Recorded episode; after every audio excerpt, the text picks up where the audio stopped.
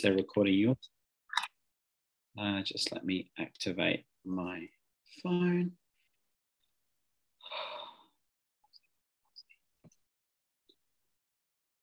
Okay, I think we are ready to go. Natasha, welcome to the podcast. Thank you so much uh, for taking the time to talk with me today. Where are you phoning in from? I'm coming to you from um, home today in Sydney, uh, working from home uh, in the technical school holidays. right. You say technical because. Yes. Uh, There's always a lot to do, isn't there? So uh, the children aren't there. Uh, however, we are at adults are still working quite yeah so how do you how do you find time to switch off in the holidays i mean before we hit record you said that you are in school a lot of this week but how, how do you how do you manage to turn off um, I had a couple of days off last week. I was in the Blue Mountains with friends, and that was lovely.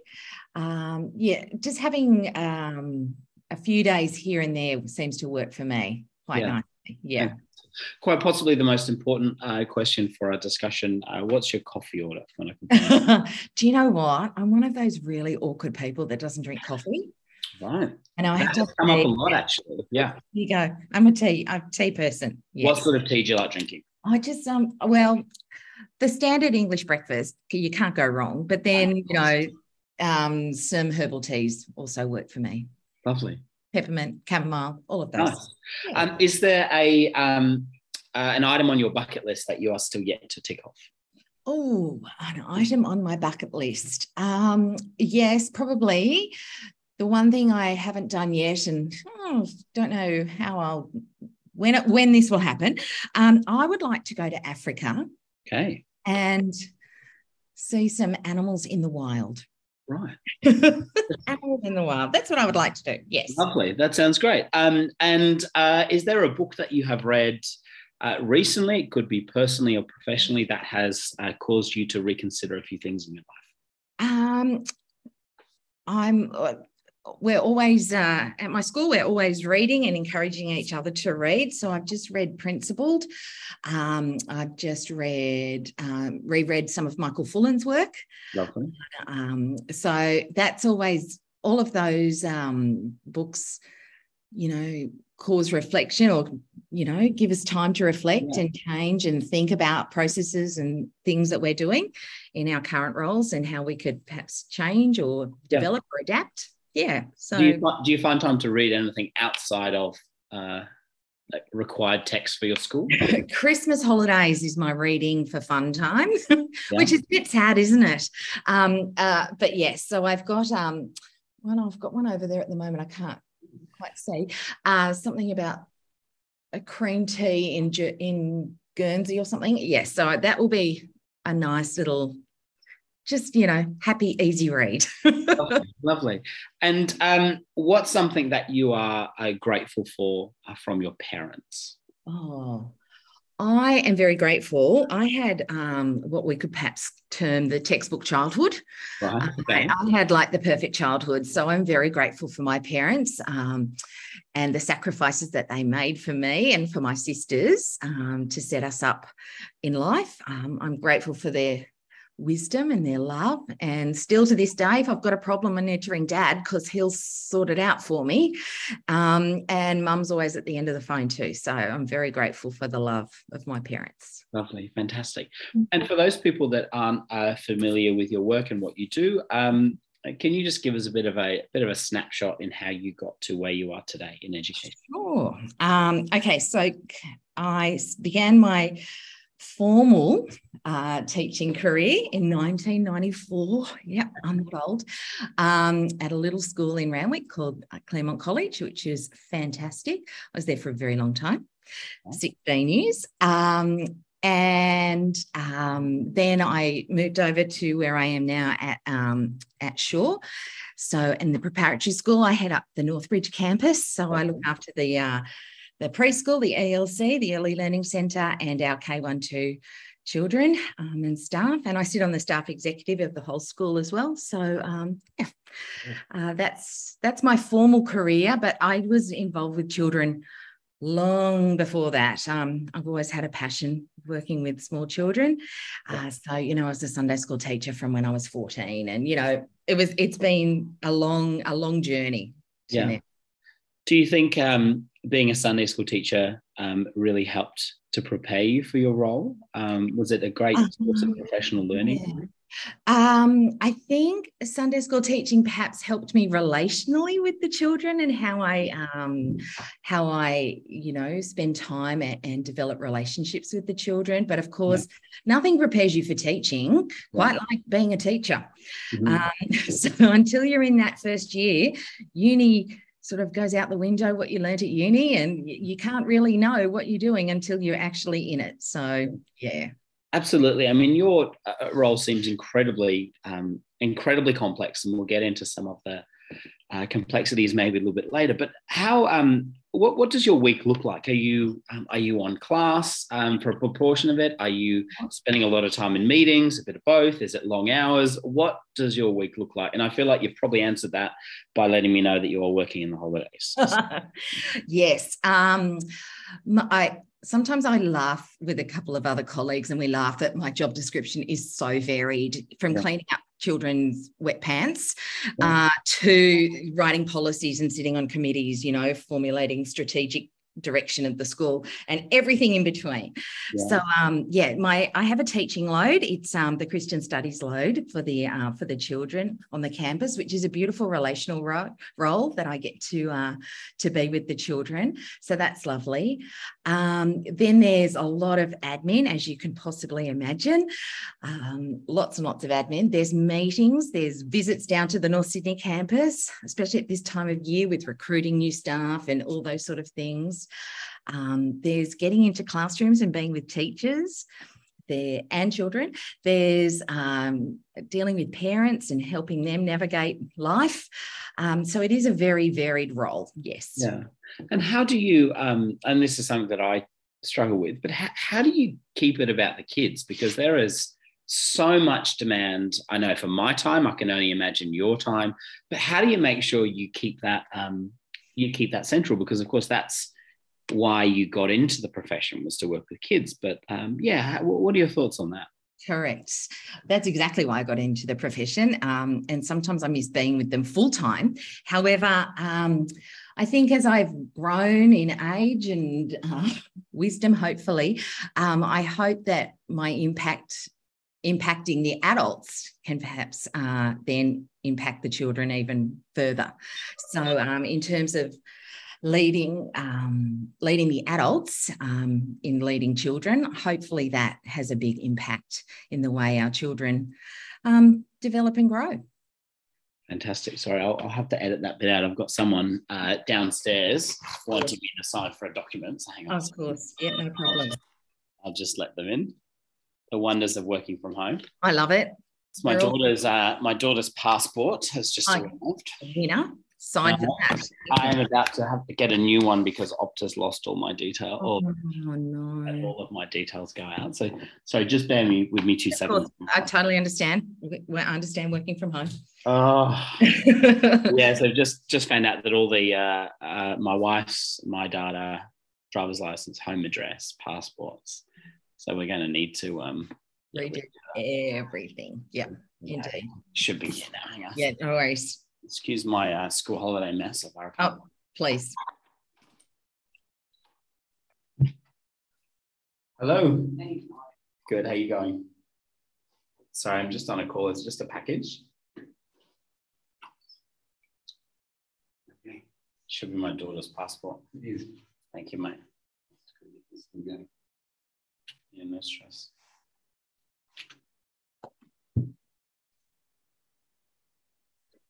Thank you. Thanks, Mike. Take care.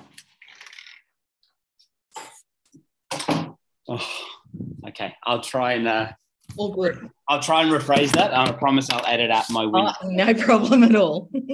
all right. So the question that we were up to was. Um,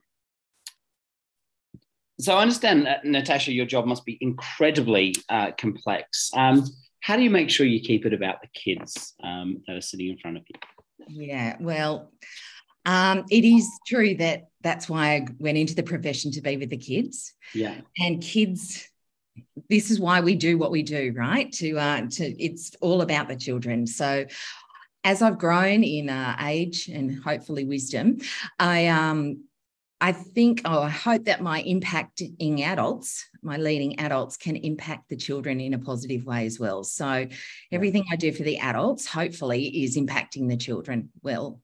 Yeah, absolutely. And look, I couldn't agree more. And I think I've heard that um, uh, being a school leader is very similar to uh, riding a bike, but when you're on fire, the bike's on fire, everything's on fire. And it is um, I believe, one of the most uh, complicated jobs there is. Um, what do you think are some of the misconceptions about um, about schools and about the job that people may not uh, understand if they're not in that profession? Yeah. Well, of course, there's the very, very common teachers only work nine till three, 40 weeks of the year. That drives me insane. um, however, I don't, I used to get right on my high horse about that, but I don't now. I just let that go and uh, show by my example that that is not the case. Um, other misconceptions, I think there's so many um, competing factors for teachers as well. Um, and you know, you see those memes and things like that where teachers are not sleeping at night because they're thinking about children in their class. That is really taking on, you know, parenting role of so many yeah. um, and I think teachers really feel deeply and passionately for the children that they have in their care. You know, teaching is a real calling. It's not a fallback position. I couldn't do anything else, so I thought I'd be a teacher. I think to be a, to be a great teacher and to be um, and to really love what you do, it's a calling, and and you're actually called to be a teacher. Yeah, and so how do you um, how do you maintain that passion? I mean, you, you seem um, someone that is incredibly um, passionate and excited about what they do, and so you should be. Otherwise, you'd be in the wrong profession. But how do you um, how do you maintain that? Because it, it can be pretty tough sometimes. Yeah, yeah, you're right. It can be very tough sometimes. I think having a great support network yeah. is really important um, to be able to debrief, but to be able to debrief safely as well with people at school.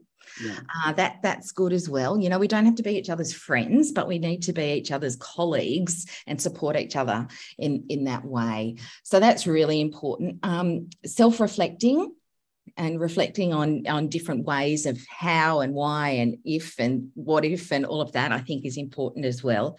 Yeah. and just to do self check-ins to make sure that you are passionate and mm. still passionate. And if some if you're not then something needs to change. Yeah. Because we don't need dead teachers in our profession. We don't need unmotivated or we need we need enthusiasm we need joy and that's what children bring us joy. So i think sometimes if i'm having a really bad day i just pop next to the pre next door to preschool and put on my tiara and have a great time with the kids and we all. It's amazing. yeah exactly. Feel feel the love and then go back and hit hit the hit the hard stuff. Yeah.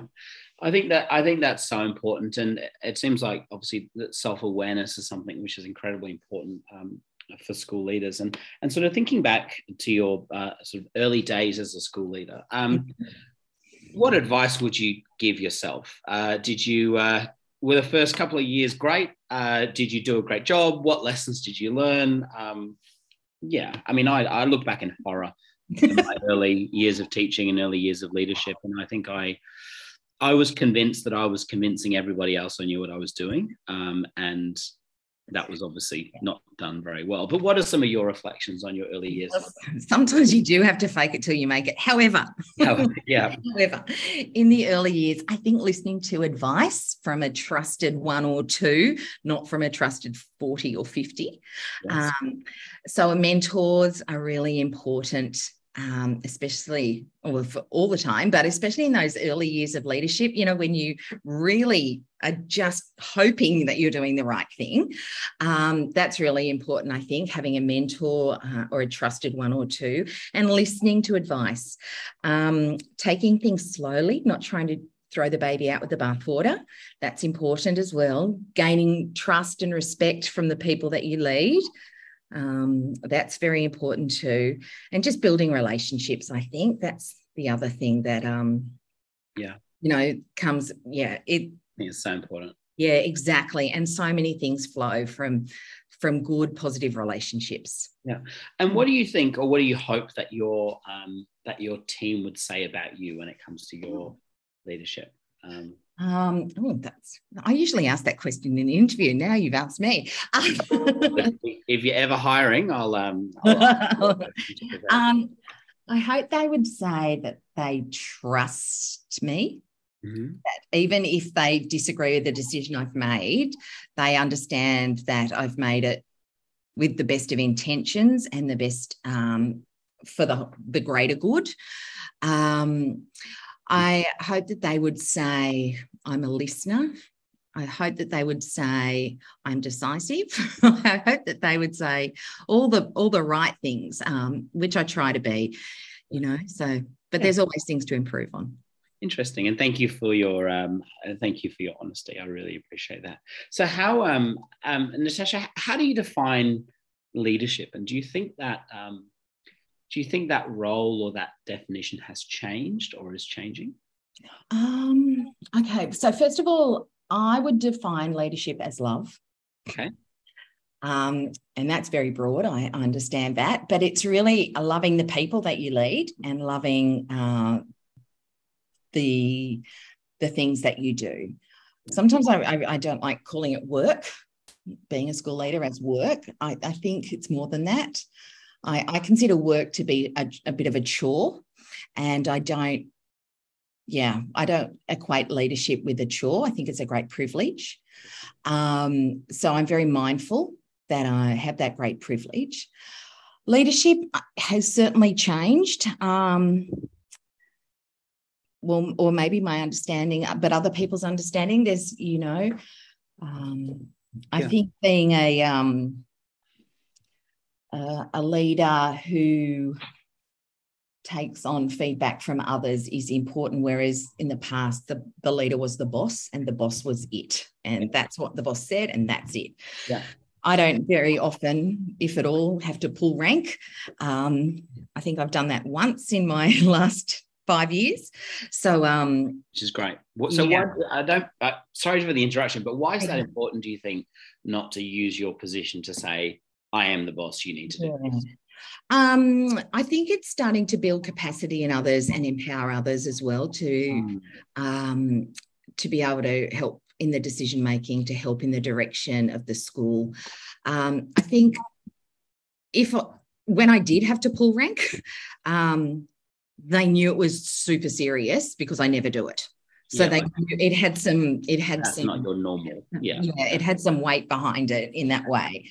Um but um you know and most people were, were happy with that decision anyway. But um yeah I think it's important to empower others and feel that they feel involved in the in the leadership and involved in the direction we're going. Mm. um, yeah so building capacity in them. Yeah that's so important. And I was just wondering, and this is a a very personal question, so mm-hmm. uh, we can edit this out if you would like. um, but we've talked about some of your strengths um, mm-hmm. as a leadership. What do you think are some of the things that you um, would probably like to uh, improve on? Uh, yeah. Oh, there's always another, another interview question. I feel. yes. um, there's lots of things to improve on. Um, I, I really, I know no one does like, but I really don't like having the difficult conversations. Um, They're awful. Awful. Awful. So no one likes that. That's so that's something I continually strive to improve on. Um, I think the other thing, or one of the other things I perhaps need to improve on, is to um, even though I'm a, quite a self-assured person, I really need to back myself further in in things. Do you know what I mean? I really need to make sure I'm, yeah, I back myself further, and rather than yeah. That's really, I think that's really important, and um, once again, that self-awareness I think is so important. And I, I look back and I think um, the leader that I was when I started my leadership journey, mm-hmm. thank goodness, is completely different to where I am now. Um, I just had a, sort of, another personal question. I'm the proud dad of two uh, very strong um, women, yes. uh, and married to an equally strong uh, woman. um, what are some of the challenges? You obviously uh, uh, have a significant role within your school. Um, what are some of the challenges that that you think women face in the marketplace now uh, or in education? Because there does seem to be a bit of a, not a bit of a, there does seem to be a huge sort of misrepresentation um, of women in leadership um, in schools, especially in the sector that I'm in. But what are your thoughts on that, and, and, and how do we even begin to move forward? Yeah, I think that, I think you're definitely right. There is um, there is a great misrepresentation of women. Um, I think when I said before about backing myself, I think women in general tend not to back themselves. yeah. So I, it was spoken to me once, and I'm sure it's quite common that um, you know if a job had 10 criteria and a woman met nine of them, she wouldn't apply for the job because she didn't meet the 10. Whereas I've heard that if men meet one criteria, they're going to apply for the job because they can learn the rest, the other nine. So, uh, so that's an interesting that's thing. Interesting. So you kind of, in many ways, um, are working hard just to get to zero, just to get to the position where you can start applying. And um, yeah. wow, I mean, how do we? How do we begin to address that? Yeah, so what, that's one of the things um, that um, sent me into leadership. well, not oh. one of the things, but it was one of the. I, uh, I had I had excellent um, excellent males around me, pushing me in this direction, nudging me, mm-hmm. should I say, um, saying that I could do this. I had a really excellent first boss as a woman too, so I had her as a model.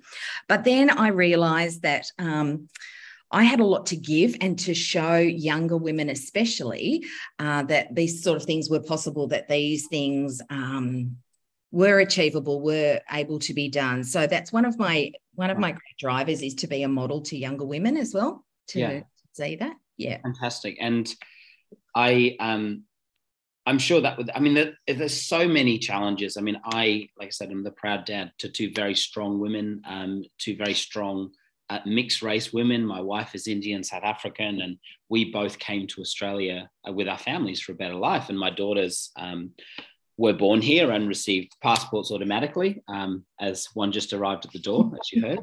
Um, but um, for me, it's opened a whole new a conversation about um, equality and representation and um, specifically empowering women in the workplace. And, and it's something which, embarrassingly, I haven't really considered until relatively recently in having having kids. And I think, how do we even I guess, begin to have those conversations about um, empowerment and how can we um, sort of level the playing field? That's yeah. a huge question and probably a podcast. It is. that is indeed yeah. it. But I think that's just it. It's starting those conversations early, you know, starting those conversations in primary school, starting those conversations at home before the yeah. kids get to school about how we can and why we should and all of that. That's so important.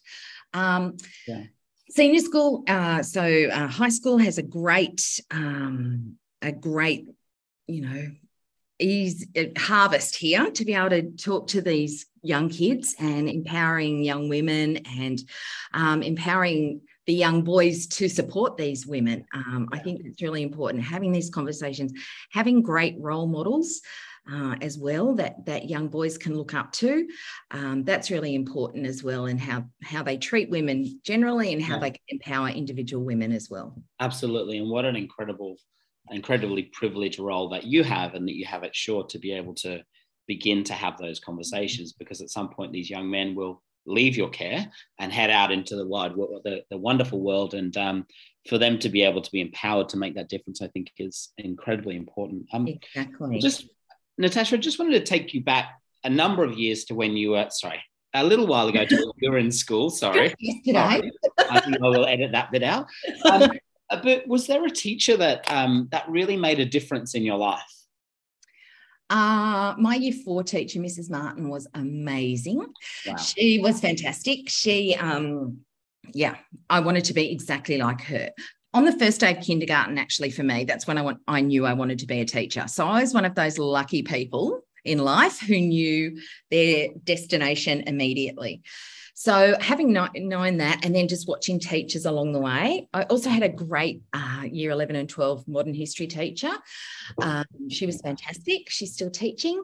Um, and teaching some of the kids I actually have taught, which is very strange. Um, yeah. So she was amazing too. So she was young, obviously very young at the time when she was my year 11 and 12 teacher.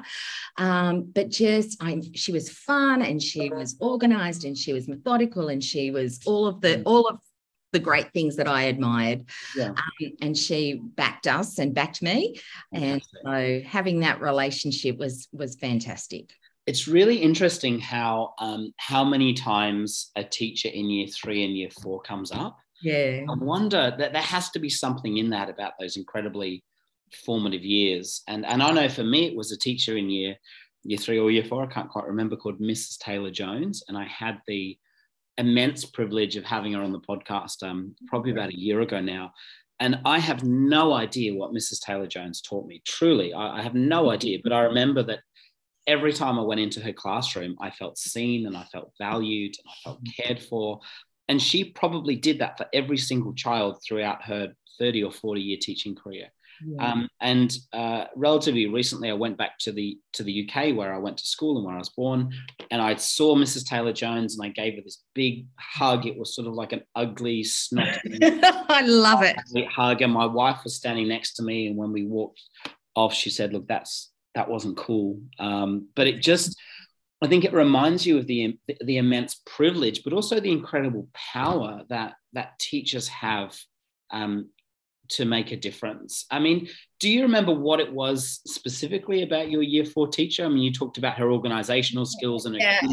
How did you feel when you went into her class? Oh, I felt super safe. I felt respected. I felt um, empowered. I felt all of the right things. So she was amazing. But in Mrs. Taylor Jones's case for you, I can imagine because it's like me. When I see a student that I taught 100 years ago or who actually have children of their own and they come and give you yes. a big hug. It is the best thing ever and they just talk about you and how they felt in your class and it is the most amazing feeling ever. So i have you had a chance to reach out to your teachers and thank them for um, yeah a couple of my teachers i have indeed. So that was i know I, when I, I saw this uh, Miss Lovell, my teacher a couple of years ago from year 11 and 12. Oh my gosh, we had the biggest hug ever um, and just reconnected, and it was so fantastic. So um, I definitely appreciate them. And um, I'm in uh, contact with my old school. So we have connections, you know, where I went to school, we have connections and um, times where we can meet with each other and talk about times. And so, yeah, it's been fantastic. That's really wonderful. And I still can't call Mrs. Taylor Jones Beth. No, you can't. I just can't do it. and even in the, I think in the interview that I had with her, I think I managed to call her Beth once, and then I just avoided her name because that sounds pretty normal. Yeah, it was. It was just uh, just too weird, um, and it does. Like I said, it reminds me of the the incredible privilege that we have, whether we're working in independent schools, in public schools, in all different types of schools. That every single day in, in my school, hundreds and hundreds of parents kiss their kids goodbye and they expect us to do our job. And, and it's that's an immense privilege. And being a parent now, just about to send my daughter off to kindy, and all of a sudden I'm sitting on the receiving end of all this information as opposed to giving it. and it's it's a it's a very strange feeling. And and to think that that we spend more time with the students in our class than, especially in uh, K to um, uh, K to six, than quite likely their parents do. Um, it's it's scary how much and wonderful how much power we hold over these little ones. Um, Absolutely, it is such a privilege, and we have to keep reminding each other of that. Yeah. But it's also such a privilege uh, to be with the children, absolutely. But it's also important for us to work with the parents because they have to trust us. I mean, I know by law they have to send their child to school, but they need to feel safe and secure in the in the trust that they have in us and what we're doing for their children. That will be, you know, at the right age, stage, and everything yeah. that the, their, their individual child needs. Yeah. And I just wanted to uh, maybe talk a little bit about that. Like, how do you, as a as a school leader, how do you begin to build that that culture amongst your staff of hmm. um, continual improvement, of um, uh, being a team that is heavily research backed? You talked a little bit about feedback and, yeah. and, and mentoring, but what are some of the things that you need that you do as an executive to help ensure that that culture is present um, yeah so we do we do quite a few things um, including such things as we always want teachers to have a go at something new great i love doesn't that. have doesn't have to work but you have to give it a go uh, so we're usually obviously within reason don't get me wrong yeah. uh, and research backed and try yeah. and that sort of thing but we want to we don't want teachers to be stale we don't want to be pulling out the term four week two program every year the same thing yeah. we want we want fresh ideas we um, we want teachers to share with each other. We want teachers to have a look in each other's rooms, see how they're teaching. We we want lots of professional learning. We want professional reading. We want um, new things, uh, new ideas all the time. We want to keep each other invigorated yeah. and refreshed all the time. I think that's so important. And one of the things that practically we do as a team, and this was a suggestion of one of our deputy principals, was to, we hold our stage meeting, we rotate in different classrooms. Um, and it's such a it's such a simple thing. So, uh, firstly, you know, if someone's coming into your classroom, you make it looking good exactly. fantastic. But also we we're given sort of five minutes each stage meeting to talk about what's something that we are targeting. And at the moment our focus is on uh, vocabulary and teaching the different mm-hmm. levels mm-hmm. of vocabulary. So we talk about um, what are the word walls that are work, working? How are we teaching this? How are we differentiating it for our students? Right. and i have the incredible privilege of working with some amazing teachers both experienced and relatively new. And, and most of the time, I'm just taking photos of their room and stealing exactly. ideas. That's um, it. And I think that, that culture of collaboration is is really really important. Um, obviously, you have a very different uh, clientele to me. I mean, you work in um, uh, uh, obviously at Shore, which is a very elite, or sorry, which is an elite private school. Um, do you think there are similar challenges that all schools uh, face? Um, and how uh, practically, how do you kind of build that trust with um, with your parents? Because you mentioned that we have to they have to send their kids to school. They do but they don't necessarily have to send their kids to your school. True. So how do you yes. how do you kind of do that? I think um, we have to to start with the, the families and, and the new children have a one-on-one interview. So they have that first initial one-on-one interview. Then there's a lot of um, times for parents to be welcomed onto the campus uh, for many different reasons um, to be involved in their child's learning, to have meetings with the teachers, to come to assemblies, lots and lots of building community um, yeah. things which are important. Um, lots of communication, I think, is really important for parents to feel like they know what's going on. Um, that's that's really important. What I have found over the last 15 years is uh, that parents, uh, and you might find these too in your context, Matthew, um, parents just want to be told what to do that's good for their child. Just yeah. tell me what I need to do for the best thing for my child. So they're, they're a little bit lacking in confidence as parents. Um, so building them up, um, empowering them, feeding them good information from experts. Um, often part of my week uh, is taken up with one to one parent meetings, and it's basically about parenting, parenting your child and what your child needs at this stage and, and age. So I think um, we really need to empower parents because they they are 99.9% of the time doing a great job. Yeah. Um, and for them to trust us with communication, as I said, through communication, through that real two way street, yeah. we are, are, very big on um, the triangle at, at, our mm-hmm. school. So it's, you know, the parents and the school working together for the child. So, you know, we're in partnership. And I think making that partnership clear and explicit um, only has great benefits for the children. And it seems like there's so many common threads between um, obviously the public and the private sector because parents want to feel empowered. They want to know what to do. Quite often, I know in our context, there's that guilt of two parents working and trying to stay informed and be a good mum, be a good dad, be a good parent. And so um, for us, that's a huge focus is that ongoing communication. And we yeah. always say that it's the it's the thousand little things that make a difference. Absolutely. Um, smiling at the gate. It's the yeah.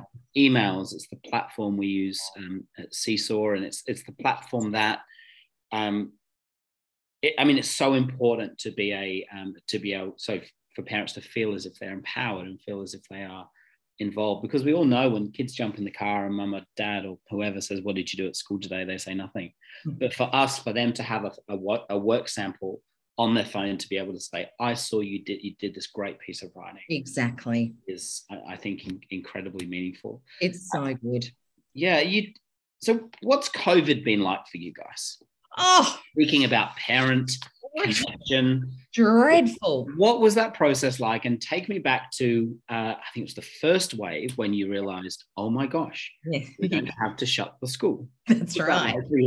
It was awful, as it was for everyone, um, and heightened emotions for mm-hmm. everybody, you know. Um, I have the best team in the world. Um, and I know people say that, but I actually do have the very best team in the world. So uh, they were off and running straight away. And parents were so so supportive. It was really hard. It was so hard for everyone wasn't it? Um, we have we had um, quite a few children who still needed to come to school as did most schools. Um, our teachers aides did an amazing job in in working with them uh, while the te- which let the teachers um, go and prepare and record lessons what we tried to do because we were in at the infant school um, we tried to make it very family friendly. So for our our lessons we didn't have many live lessons because we wanted to be able to if mum and dad were having a zoom we wanted little Johnny to be able to be put on the lesson at that time right. so that the parents could access um, the lessons when they needed to. Right. Um, yeah. So that was tricky, but um, but good, and we had good feedback. So that was the main thing. Yeah. Uh, and what was that feeling like when you realised, okay, we are uh, we're going we're uh, we're learning remotely from the majority. what was that like? Walk me through that. I know it was crazy, wasn't it? It was such a strange time. Um, I think people were sort of in that first wave, people were sort of energized and going, okay, let's go, let's do this. So here we go. Um, by the time the second wave came, that was a little bit less less joy, less momentum, less no, novelty. Um, but yeah, people uh, just got on with it and did what they needed to do. You know, teachers get a really, as we talked about before, sometimes a negative um, a negative talk, have negative talk about them, but they so stepped up and did so much work, so much work. Um, it was unbelievable. Amazing. We use a model called, um, so when we came back after mm-hmm. this first wave of COVID, then again after the second wave, a model called Keep, Chuck, and Change. And so um, I'd be really interested to hear from your school's perspective. What are some of the things that you um, have kept as a result of COVID? What are some of the things that you were like, no, we're not doing that again. And what are some things that you've changed in your practice or tweaked? Yeah, great. Um, so when we when we came back after the first wave, we noticed a significant uh, reduction in the children's physicality. Right. Okay, that's it was so obvious. So immediately, like within the first week, we're like, hmm. right, we need to do some physical activity and a lot more of it every every day. So that was totally immediate. Um, the second wave, obviously, people got into a, you know, it was longer and people got into a, a bit more of a routine. So that wasn't as significant when we came back. Uh, we kept the Seesaw platform, like you use, as, as a great way for um, families to be in touch and to um, uh, to know what's going on. When we were doing distance learning, we used our school portal, which is fine and great, but not ideal for infants' children. Right. So, um, so we sort of have let that go to a point in, okay. in terms of um, uh, our school and just using the Seesaw platform.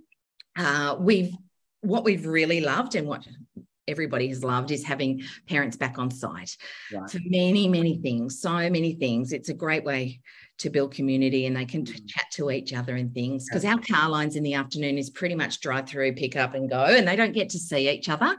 Um, so it's been fantastic to be able to have parents back on site and being involved. So I think that's important.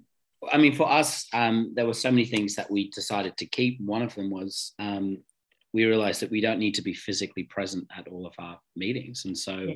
it's opened, I work in Southwestern Sydney, and it's opened an amazing professional learning network where we can talk between schools, we can share practice, we can support schools that may not be as resourced as ours. And so our models around professional learning um, have significantly changed. Um, and yeah, we're just kind of, it's actually been really lovely to get to, to trial and to get to um, have the freedom and have the, be empowered to make those kinds of decisions that are best for our school. Very true, very true. And we have that. We have similar in the independent schools, uh, primary schools network. We have uh, the yes, we've been using Zoom and all the uh, other technologies, teams, and things like that to be able to meet together, which has been great. Fantastic. That's really wonderful. And um, how did you find your own well-being during that time? Well, I, although I work at Shore, I lived in an LGA that was locked down totally. Right, it was running the school remotely, which just also talks about how fantastic my team is. um, yeah, uh, so that was tricky. So I was only allowed out an hour a day, and my neighbour and I went for our hours walk every day because that was all we were allowed out. Um, and yeah it was it was not too bad for me. I was i very blessed and zoom was my friend for everything. Although nine hours one day on zoom back to back that killed me. But other than that um, i you know still very connected with my friends and my family. So i was very lucky. Yeah. And um, would you mind maybe spending a few moments talking about obviously during covid you would have had to relinquish relinquish some of that in-person control. Control is maybe too strong a word. Yes. um, but you also mentioned you have an incredibly supportive team. So what was that process like of letting go of physically being at a school during that period? I mean did you learn anything about your own leadership? Did you um, what areas did you grow? Um, what was that like for you? Yeah well first of all i was so incredibly proud mm-hmm. of um, of my team, that, but I had no concerns whatsoever in stepping away. No concerns. And they knew I was on the end of the phone, on the end of any time. Um, I'm not precious about my, you know, my time as well. Um, so they knew they, they could call me and there was lots of calls back and forward. Um, it was always the conduit, you know, parents would still come to me and things like that on Zoom and um, my EA was amazing. She was able to uh, do many, many things with, with wizardry and timetabling and scheduling. Um, I can tell you doing the preschool or the kindergarten interviews on Zoom was not ideal not ideal at all. so uh, that was very quick with the little preschooler, but a big chat with the parents. Um, but um, yeah, I, I, was so I was just so incredibly proud. I had absolutely no concerns. I knew everything would be done amazingly, and it was. I had different people checking in with the team as well. Um, I had, yeah, it, I just so incredibly blessed to be able to have that team. Amazing. Um, a slightly existential question. Um, do you think that you have balance in your life? Um, our current interim headmaster doesn't believe in a work life work, work life balance. Okay. He believes in a work life merge, okay. which I, I think is quite good. Um, so I um, I do. I think I have good balance. I have I I do put in a lot of hours, um, but that's me rather than what's expected. Yeah. Um, but yeah, I have, you know, yeah, I have friends, I have my family who keep me very, very grounded. Um, yeah, there are busy, certainly busy times, but yeah, on the whole, I think I think I thrive on being busy as well. Good. Yeah. And there's no no judgment here. I'm just no. um, and I'm very aware that um, I may feel as if my schedule is full at the moment, but with kids and with promotion and with school, and it doesn't seem to be slowing down. Um, so I have definitely learnt that I need to get better at how to prioritize what's important. Yeah. I mean, do you have any advice on how to do that? I feel like this I, is a counselling yeah. Session. Um, no, please. I'm very good at this job. um, I think that's exactly right. Prioritizing what is important. So I have a list um, and or lots of lists. Lists are my friend. Um, and being able to prioritize is the important. Uh, prioritize the important, the, the necessary.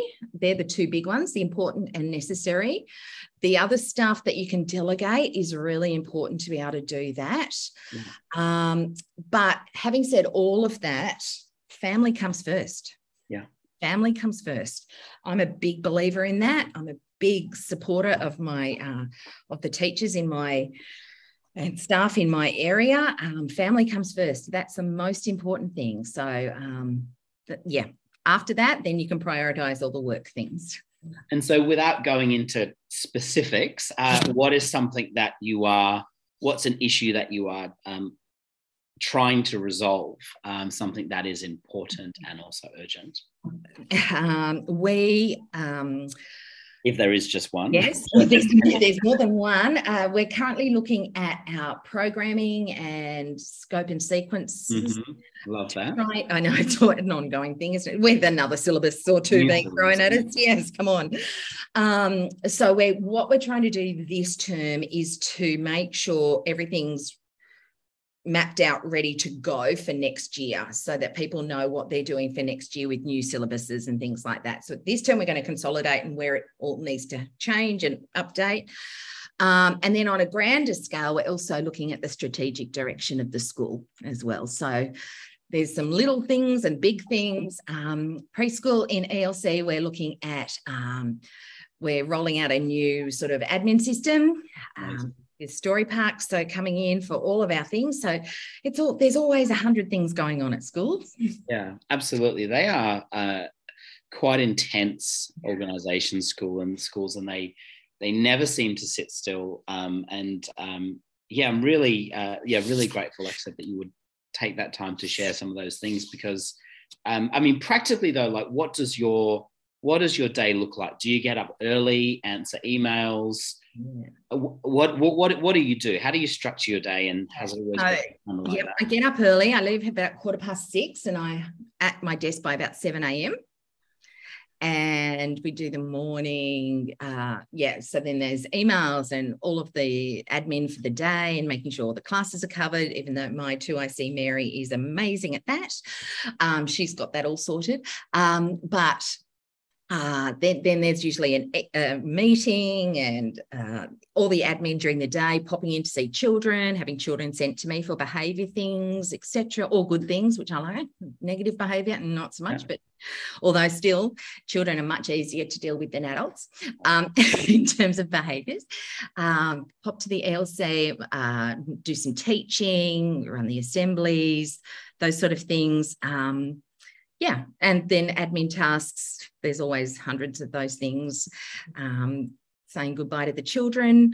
Sometimes I get lunch, sometimes I don't, but that's okay. That's the life of a teacher.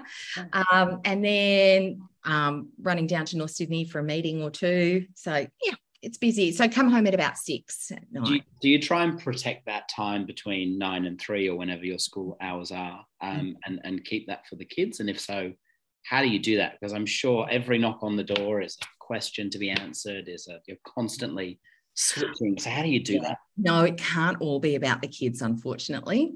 I wish it could, but no. But I try every day to make some time for the children um, or yeah every day to be with the children in some forms you know sometimes i might even pop out and do playground duty and things like that just to be with the, the kids in their natural habitat.